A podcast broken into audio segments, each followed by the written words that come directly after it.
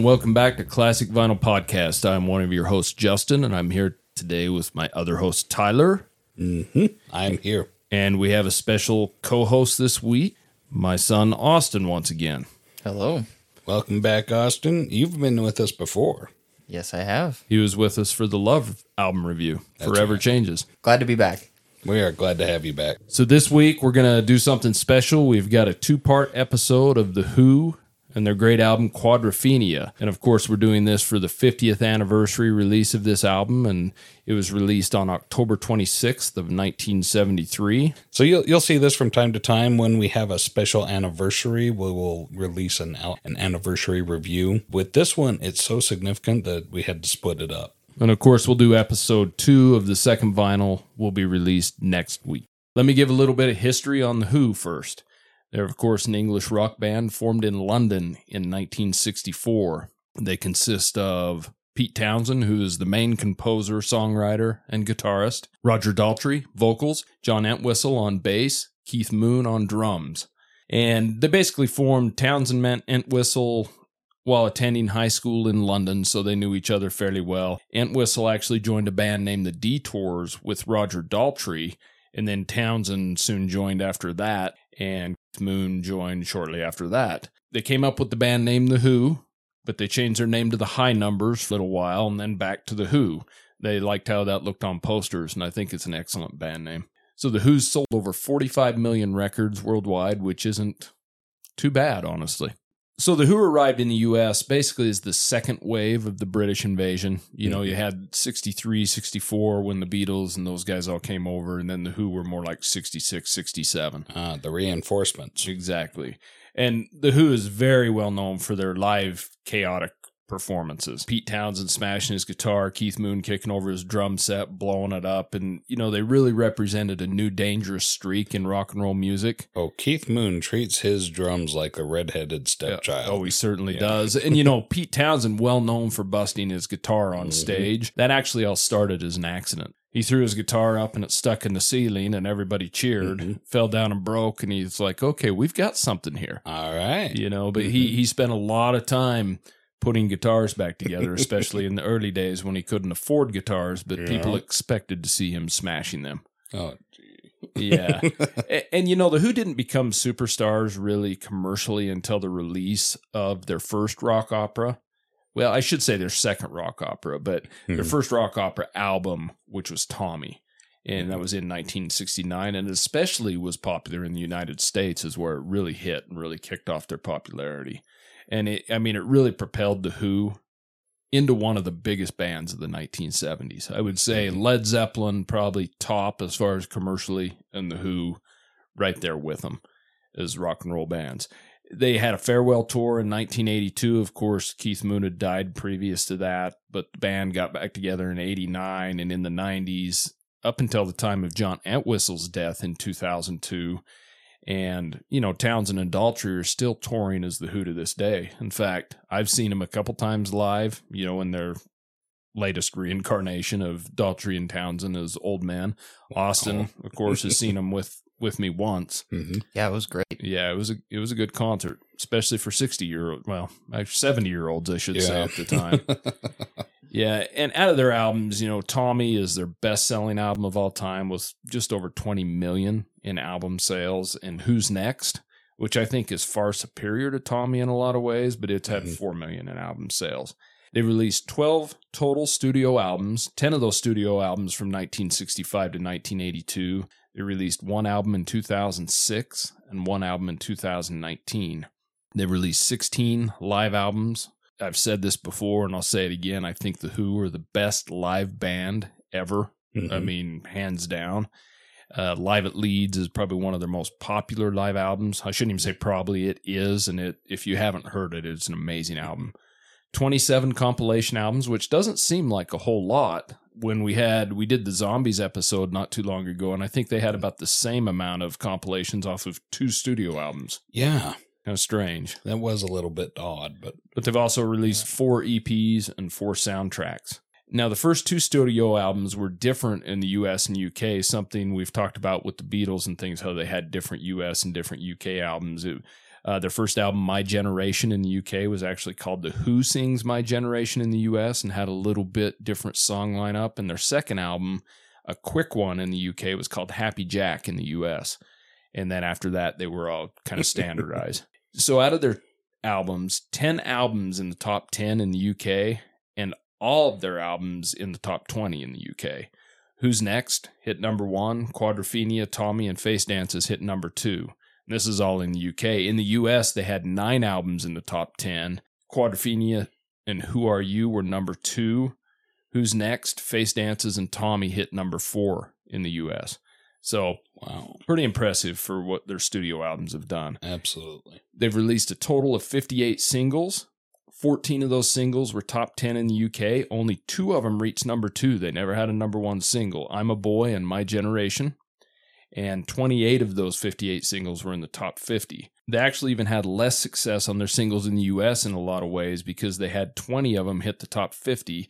And I Can See for Miles was their top hit in the US as far as the singles charts, and it only hit number nine Oh, wow. which is kind of crazy. But even when we talk about Led Zeppelin also being a huge band, they didn't have a number one hit in the U.S. either. I, I think rock and roll, I mean, although it was more mainstream, it wasn't super mainstream, right? It wasn't the pop lovey Yeah. dovey stuff like the Beatles were releasing and things like that. Well, th- this was a sound that was more hardcore, and it it rang what? Uh, it rang a, a familiar chord with the Brits stronger than it did with uh, the Yanks. But even still, they didn't have a number one single in Mhm. Britain, which is kind of crazy. Well, that that's just embarrassing because you know what is wrong with you people on that side of the pond? Well, and I'm I'm not gonna disguise what my feelings are of the Who because I've said it before. I think they are the best rock and roll band there is. I, I don't think there's four better players at what they do than here. I think Roger Daltrey is probably the best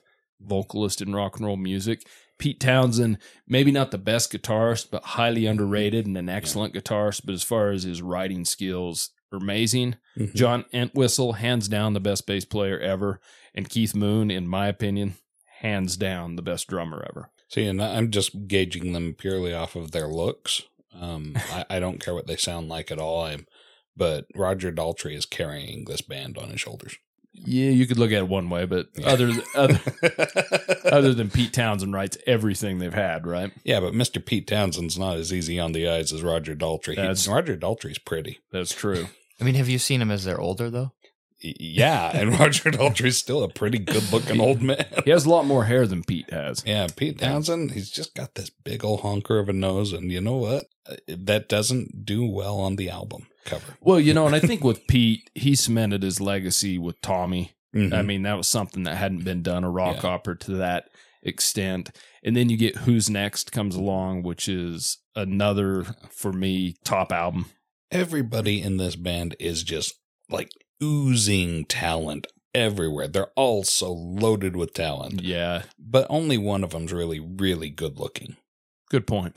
you know, they're they're definitely innovators behind some of the rock music's most daring experiments. You know, I Mhm. mean, you you look at rock opera, you look at feedback, you look at power chords that basically Pete Townshend created, and, and to start it all off with the destroying of instruments and the explosions on Mhm. stage and just being kind of early shock rock, you know. And and the Who, if you listen to their sounds, they have everything from heavy rock to really simple acoustic songs, and you mix in these rock operas and things. And there's a lot of thinking man's music too. And I mm-hmm. am normally not a lyric guy, but you kind of have to be for some of this stuff. Oh, I've noticed that very strongly. There's a lot of metaphor in this album. Yeah, there definitely is.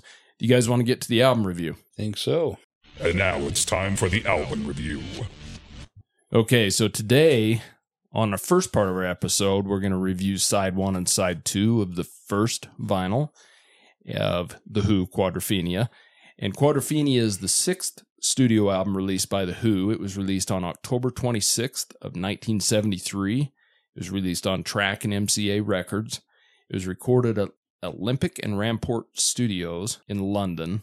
I'm not sure what songs, but some of it was recorded in Ronnie Lane's mobile studio as well. And you know, this album was supposed to have the quadraphonic sound, and it just didn't come through that way. And I, I guess it's kind of a double meaning too, because you got Jimmy that has the four personalities, you know, and so that mm-hmm. all goes together. But It's an interesting album. This was produced by Kit Lambert and Chris Stamp, who were the Who's managers, mm. along with Glyn Johns. He actually produced Is It In My Head and Love Reign Over Me. And Glyn Johns famously produced a lot of the Beatles stuff and, and many other artists, mm-hmm. more than you can name. This is actually the Who's third rock opera behind Tommy, of course, or after Tommy, I should say. And they had a mini rock opera called A Quick One While He's Away. It's about a 12 minute song, but it was their Yeah, first. yeah. Yeah. Yeah. It was their first uh, mini opera. And this is actually, even though Pete Townshend is their main composer, this is the first album from The Who that Pete Townshend composed every song on this album. Wow. I did notice that. So, and, and this album is basically about Jimmy. He's this working class mod. You know, he's, he struggles with four different personalities, struggles with life. He's kind of involved in the mod versus the rockers thing. And it, it a lot of it emanates from Pete Townshend's life and his writings and how he felt about things as a mod as well. And again, this album reached number two in both the US UK and Canadian chart. And it's kind of funny because there really wasn't a hit single or anything off this album, which really shows when we go back to talking what we were talking about on the singles. They weren't hitting heavy radio play, but the albums were selling. So, and Rolling Stone, for once again, what it's worth, ranks this as 267 on the top 500. Right there is the very reason you hear me say, I don't believe in Rolling Stone hmm and their charts because I am the hypocrite that gives that little tidbit on our episodes, but this album, in my opinion, is top 10. hmm That's where I lay. All right. So this album sold almost one and a half million copies. It's certified platinum in the U.S. by the RIAA. Uh, there was also a film version of this movie, just like there was Tommy in 1979, and the movie was actually a commercial and critical success. Tyler and I were talking about that before. I don't think Tyler likes the movie very much. I, I don't like them. Well, it, the movie's well made. I just hate the character. No, I, I, I think. Tommy's a lot easier to watch, but mostly because you know Roger Daltrey is Tommy. Well, and they use the real music and the real musicians in that, so it's a little bit different than you Mhm. get the soundtrack to Quadrophenia. I think they should have Yeah. used the band in that in a different manner. Well, once again, I think that this movie could have been it could have really been helped by having the, um the addition of Paul McCartney's granddad added to it. Yeah, the, Yeah. that'll always help any movie. he makes any movie great. He's a troublemaker, I I agree. but he's exceptionally clean. It's very clean. So there's been several versions of Quadrophenia released over the years, and I own all of them for some reason. That that comes in the completest nature of me with certain bands. You know, they've released them with several remixes, outtakes, demos, new songs, different things like that. And they're they're all good, but I I really like sticking to the original recording of Quadrophenia. It's nice to mm-hmm. sit down with it on vinyl and just listen to it how it was meant to be. Now the cover on the album is kind of interesting. It was a photo by Graham Hughes and it actually arose out of an argument between Pete Townshend and Roger Daltrey. Pete Townshend, he doesn't like the cover they ended on, but Daltrey suggested that the members of the Who be on the cover no matter what. And so basically, you've kind of got a picture of the back of Jimmy. It's in black and white.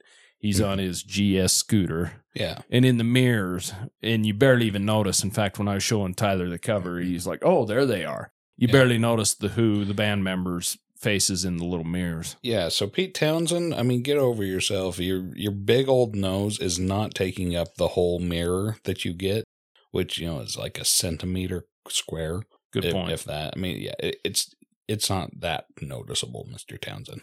And on the back, you have the scooter. It's kind of sunk in the sea. Yeah, Kind of tells you know a little, Little bit foreboding. foreboding, foreboding of what's Mhm. happened with Jimmy. And I don't Yeah. know if that's him ditching it in the sea or if he drowned or who knows. well, these GS scooters, um, the style like had all these mirrors up and down both the front sides of it, all these rear view mirrors, so you can you know have a really good idea of who's trying to run you down on the road. Yeah, I actually kind of like the cover just because it's Mhm. simple, you know. And this this is a Who album I discovered later after you know I was really into their hits. I was really into Who's Next and stuff like that. And I found Tommy, and then I found Quadrophenia, and it, in my opinion, blows Tommy out of the water. I wonder what uh, Pete Townshend wanted the cover to be, if not this, because this is a beautiful cover. Really, I mean, artistic wise, it's it's great. For, yeah, for what the album is, it's an excellent cover. yeah, it it looks good. So, do you guys want to get to side one? Yeah. I'm ready. Here we go. Side one. Okay, so the side one opens up with I Am the Sea. This is a song written by Pete Townshend, of course, and that's going to be the case on all of them.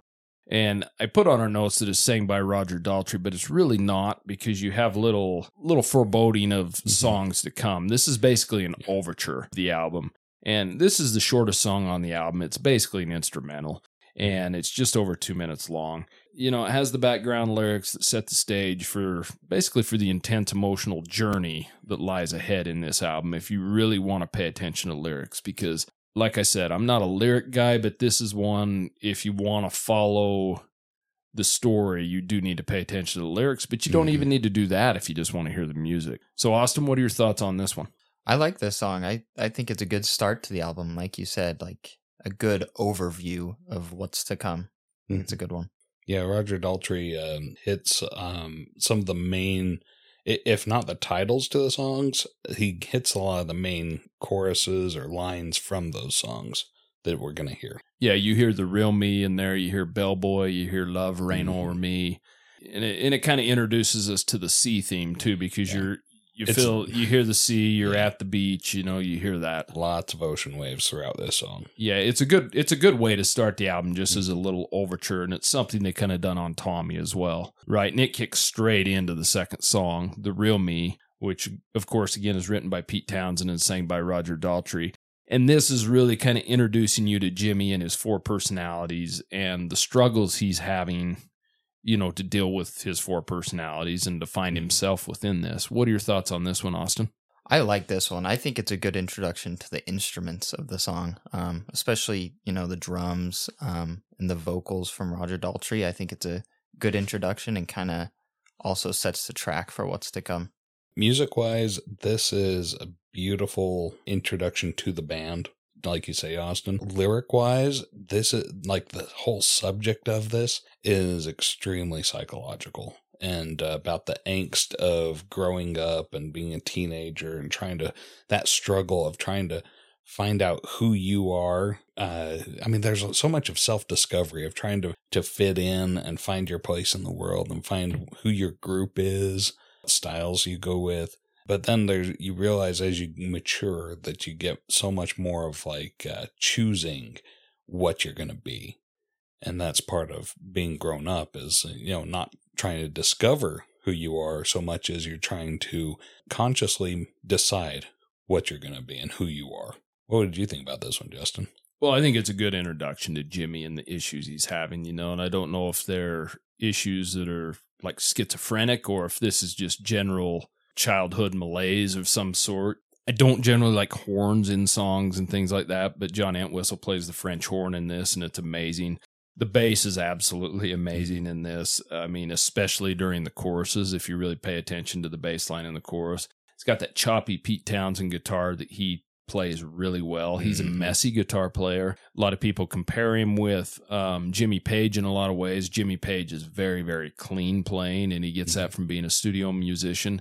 Pete Townshend is very rough and choppy playing, which I Mhm. actually quite enjoy. I wrote this note crazy bitch ass drumming Yeah. because the drumming in this whole damn album, and not just this album, The Who in Mhm. general, you know, where a normal drummer would do a tiny bit of a fill, you get quadruple that. And quadrophenia. I don't know, and people will argue with me and send send us in your emails if you want to argue with me about him being the best drummer of all time, but he's absolutely amazing. He Yeah. does it. We talked about this while we were listening to it. He he does it in a way without interrupting the songs too. It, it's almost like a lead instrument in some cases, you know, and Mhm. he does it so well. And you're going to hear me repeat this over and over throughout this. I mean, he's just an amazing drummer. Yeah. John Entwistle, the best bass player of all time. He people well know if you've listened to the Who that he uses that as a main instrument too. You know, a lot of times Pete's playing off that, so it's it's crazy.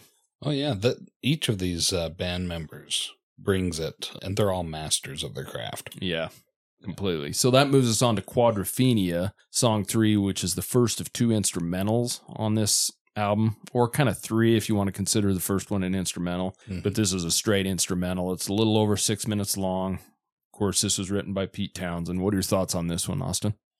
I like this one as well. I think it's kind of uh no, I think it's almost like a second overture an intro to the album, kind of just a condensed version of the album, kind of set in the the tracks still. Yeah.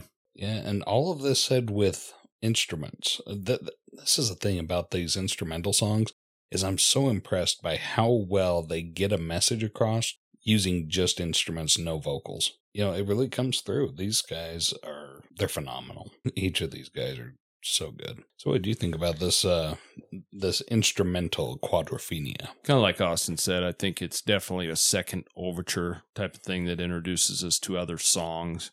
It foreshadows Love Reign Over Me. It's got great guitar in it, great drumming once again. I mean, what can you say about that? This song reminds me of Tommy a little bit. Mhm. Uh, Just the way the song's put together and the bass is great in it again. And Pete's playing the synthesizer in this, and I really like the way it's used. And I'm not a huge synthesizer fan, but The Who were one of the first bands to really implement it. And I like the way they do because it's not overpowering or leading the song. It's just used to kind of do little markers in there. And I think it sounds really well. Yeah, you know, the way that you you say that harkens back to Tommy, but this song particularly, the way that they use that syn- synthesizer, this is more I think ahead of its time. This is a sound that you hear very much um, in the late 70s to the 80s. Very popular sound that this uh, synthesizer brings to it that you don't really hear in other sounds. And this is in 73. I mean, this is way ahead of its time.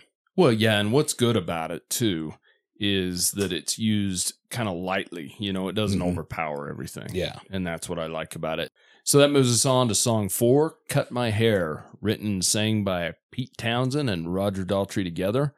It explores the theme of fitting in and, you know, identifying with societal expectations. It's it's kind of the dilemma Jimmy faces between wanting to be accepted by his peers and staying true to himself, you know, all at the same time as being seen as an outcast, which is kind of childhood in a nutshell, right? Yeah. you know, his his talks about his fashion choices he makes to fit in and trying to make his parents happy at the same time, although his mother discovers this box of blues while cleaning his room. And a Mhm. lot of people say that refers to drugs she found or records or something like that. It's not really clear, but take it for what it is. What are your thoughts on Cut My Hair, Austin? Again, I think it's a good one. The one thing that I really like about it is how well their vocals work together, um, both Pete Townshend and Roger Daltrey. And I think it, I think it's an easy one to follow lyrically. I think it's uh, even if you don't follow lyrics a lot, it's still very easy to understand, and it tells a very great story. That's a good thing about this album, though, too, is if you don't follow the lyrics, you can still follow the music. Yeah, You know, I and that's agree. what's kind of fun about it. And you can kind of do your own looking into it. What are your thoughts on this one, Tyler? I think that's one of the things that uh, makes the writing of this album so top notch is, is that these guys are all masters of their craft and the music is saying is telling the same story that the lyrics are. So when yeah you're absolutely right austin. You don't have to be able to uh, understand what they're saying or be a lyric person in order to get what this music is about. And th- this really captures that angst of growing up and you know trying to fit in and you know but at the same time trying to be true to yourself. And how do you be true to yourself if you don't if you don't really know who you are yet? But there, there and part of that is also uh experimenting with different things and um you know doing the the heavy drugs i mean we all have done that right No, i have been told several times don't ever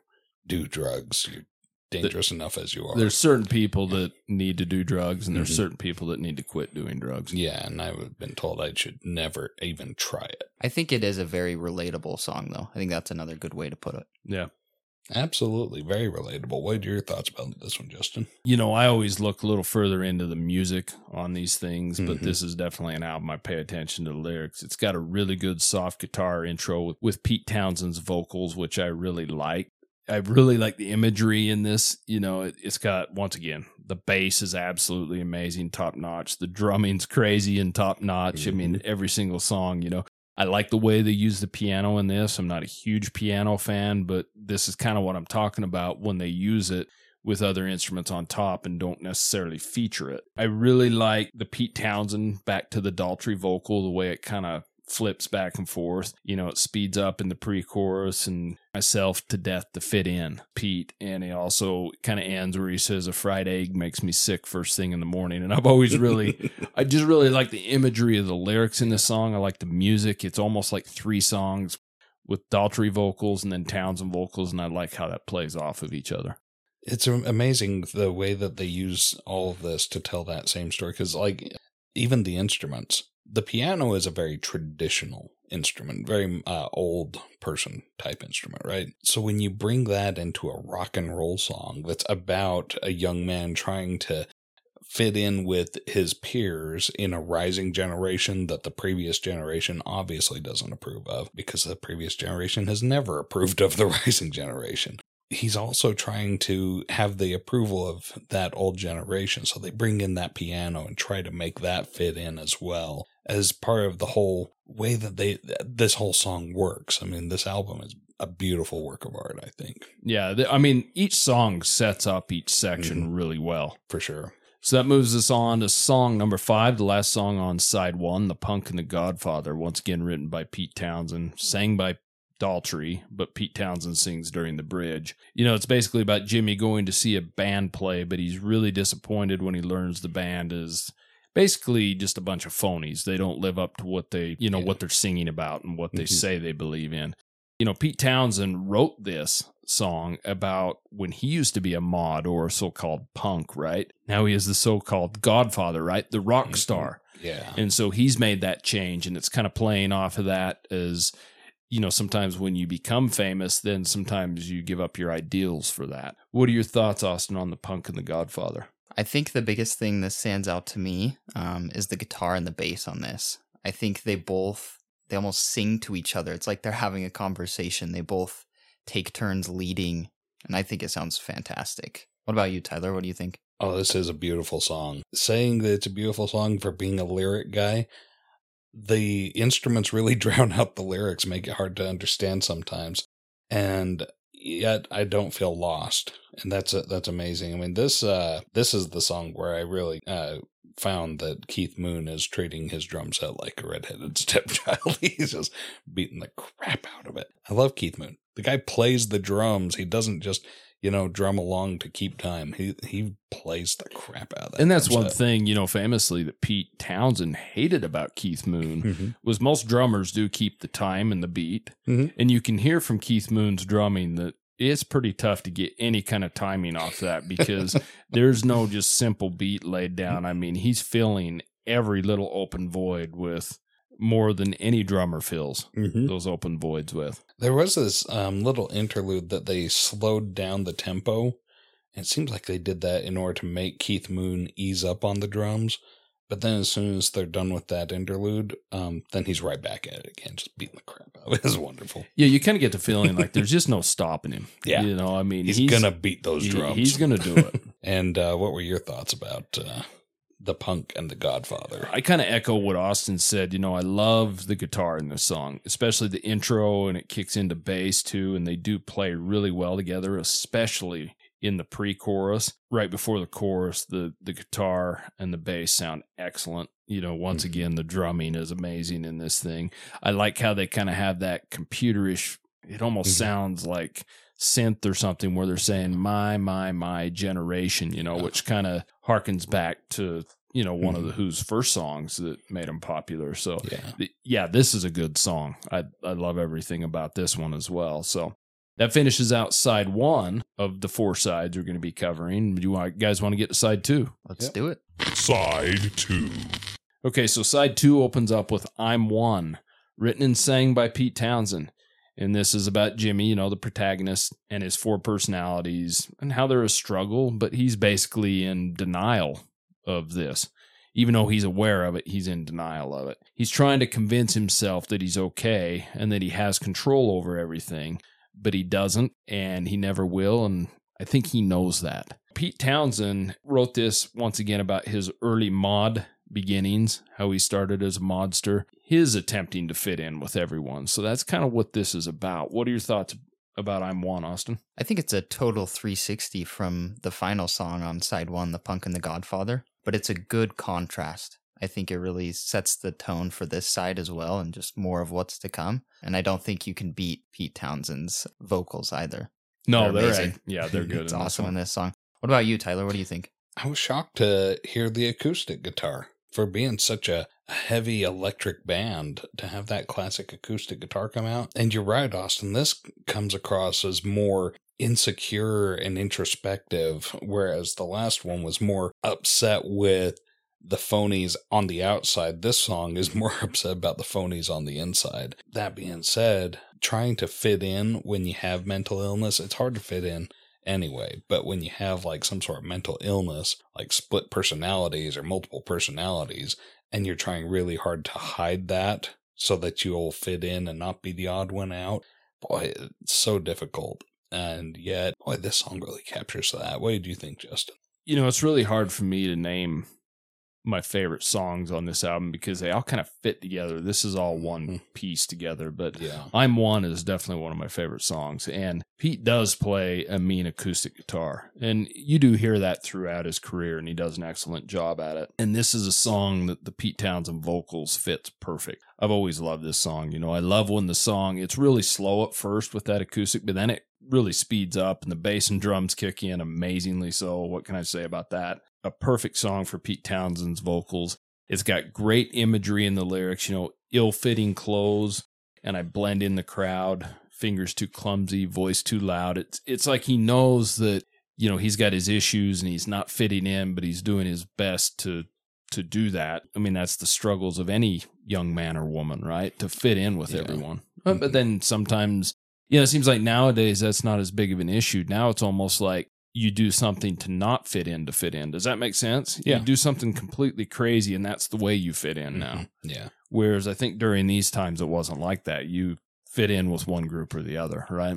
Yeah, there, there's a let's see. One of the characteristics of adolescence in your maturing process is what's called the invisible audience, and so you know he's sitting there talking about being all clumsy and everything, and you know speaking too loud. He's noticing this and thinking, "Oh, everybody else is you know looking at me. Everybody else is noticing how clumsy I am and how loud I am too." But really, at some point when you grow out of this, you become an adult, you realize that everybody else is exactly the same as you are, and you're not noticing all these flaws and the clumsiness of everybody else around you. And you think, well, if I'm not noticing that about them, maybe they're not noticing that about me. And all of a sudden, that invisible audience disappears. So that moves us on to the next song, The Dirty Jobs, written by Pete Townshend, sang by Daltrey again. It's about Jimmy being frightened by his possible future and what things lie in his path. Exploring the concept of the individuals, you know, how they find themselves trapped in a mundane, unfulfilling job,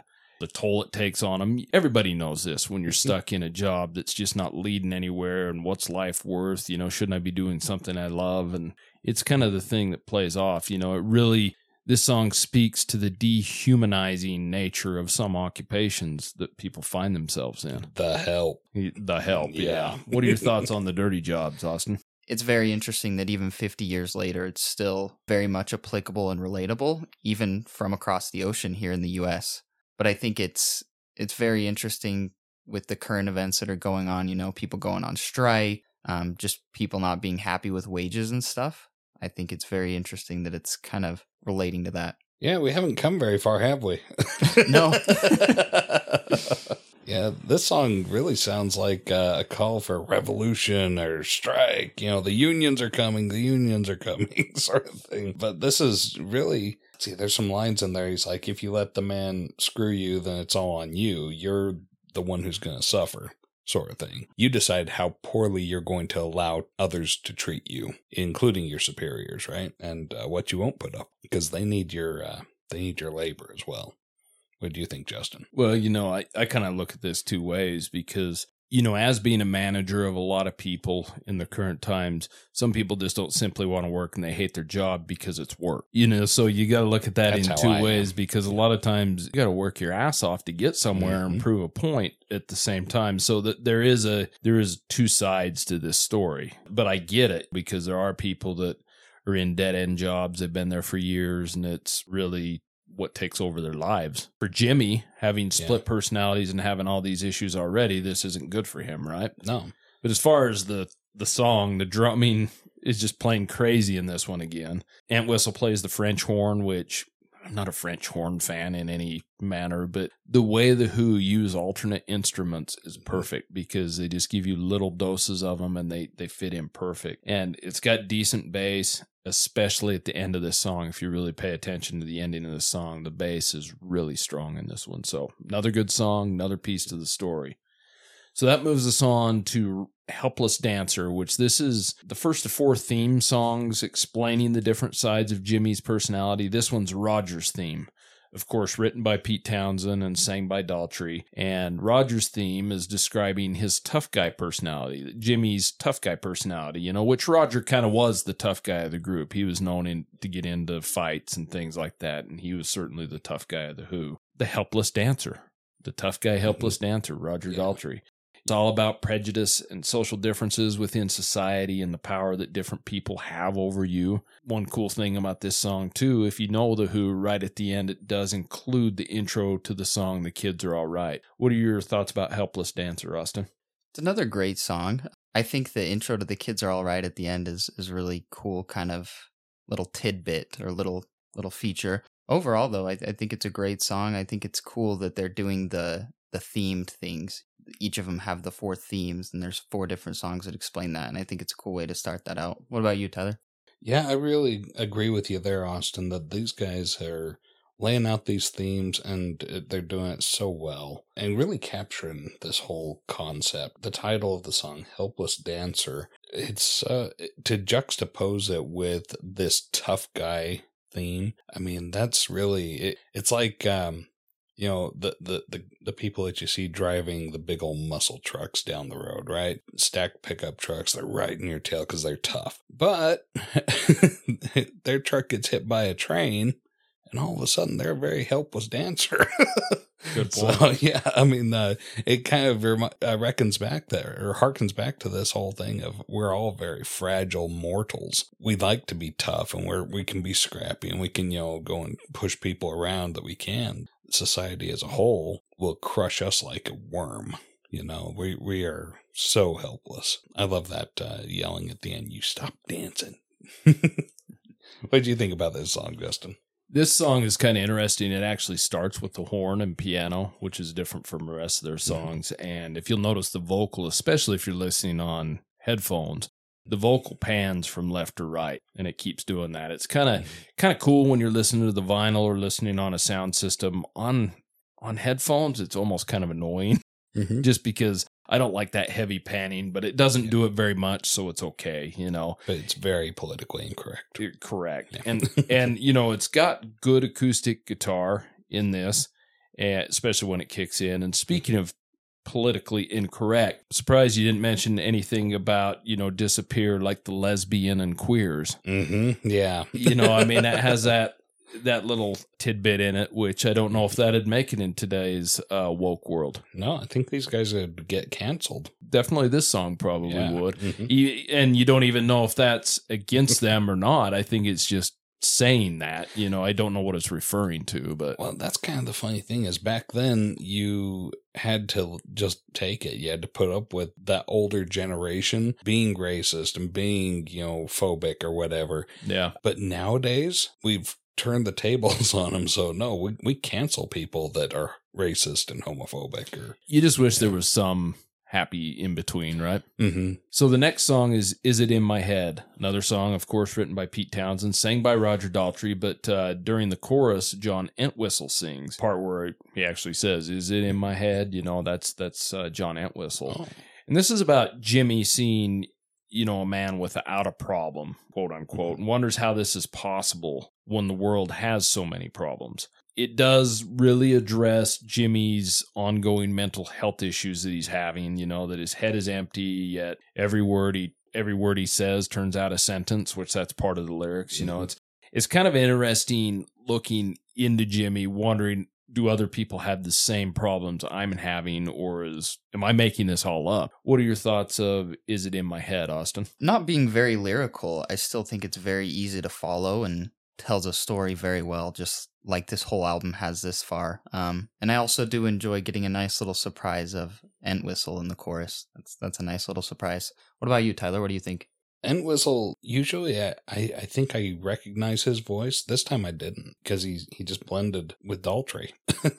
And see, I always Yeah. thought Entwistle, especially in this, sounded more like Pete Townshend. I'm just kind of blown away by this song. I'm going extremely heavily psychological on this. No, that's not like you at all. I know. It- This person, uh, Jimmy, is perceiving a man without a problem. Well, it's not possible. Everybody has problems. It's just that this man deals with his problems in a different way and carries himself in a way to hide those problems so that he doesn't, he's not perceived as having problems. Yeah, but is Jimmy? I mean, this is all in his head, anyways. Are all these problems Jimmy's having? Is he showing them to the world? You know, I mean, that's the other question. you know? Exactly. So that's the other side of this conversation is uh, is this guy exactly the same as Jimmy? Is you know does this guy have these problems, or is Jimmy just a failure at hiding those problems or dealing with them the way this guy does? And good questions uh, to think about to see how much of this is just normal human behavior and how much of this is mental illness. Because I think there's a combination of both. What are your thoughts about this song? Well, like Austin said, it's it's hard to miss the lyrics and what they're talking about. I mean, if you sit down and listen to it at all, it's pretty apparent of what's going on. Musically, you know, it, it starts out with piano and acoustic guitar, which I really like on this. This song probably has the most subdued drumming on on the album, but also at the same time, Keith Moon can't help himself. So it's not that subdued. But compared to others so far, it's got good little uh, guitar licks that really accentuate the song, and I, I really like the way Pete Townshend does it. I really lean on that lyric. I see a man without a problem because that's what Jimmy is perceiving as a man without a problem, you know. And maybe that man looks at Jimmy and sees another man without a problem. That's kind of what it's all about, right? And uh, that's kind of the thing. Is it in my head? So he, I think he's noticing that are these mental issues am i making them up or are they real? Even if you make them up they they're real if they feel real. So that moves us to the next song i've had enough another song written by pete townshend this one's sang by both roger daltrey and pete townshend. And this song really makes it sound like it's an argument between all of jimmy's four different personalities and and it basically ends in his contemplation of suicide he does finally take a positive step by deciding he's going to go to Brighton and the sea and search for his so called spiritual unity, whatever that may be. I really like the lyrics in it. Like I did make this one note. You were under the impression that when you were walking forward, you'd end up further onward, but things aren't quite that simple. And so that's also the pessimistic view of it, right? Mm-hmm. What are your thoughts on I've had enough, Austin? I enjoy um, Daltrey and Pete Townshend singing together again. I'll always love songs where they're singing together, but I think this one tells a great story lyrically once again, just like all these songs. I think it. I think the aspect of him kind of having a conversation with his four different personalities, like you mentioned, is is a very cool aspect of it, and I, I like this song. It's also a cool mix of songs. I feel like like some of these other songs on here as well. Uh, what do you think, Tyler?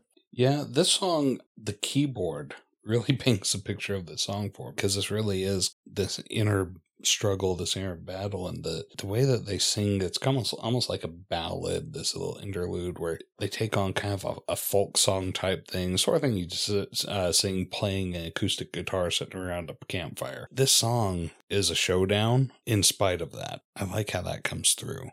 What were your thoughts about this one, Justin? I really like this. And once again, Austin kind of hit it on the head. What I was going to say, I really like when Daltrey and Townshend share vocals because it really splits the song down and it and it really makes, especially when you look at what the song is kind of supposed to be about, is him fighting his own personalities. You know, you could almost had all four people singing on this and Mm-hmm.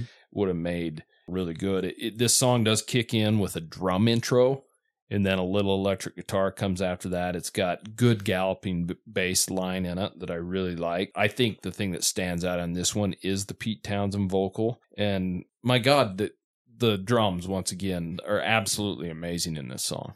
The fills are just crazy. I don't know how the guy keeps up. I love the different pieces of this song. I and I really do like that Pete Townshend vocal. You know, when he gets in that, I I ride a GS scooter with my haircut neat. I really like that portion of the song, and then at the end, it really harkens back.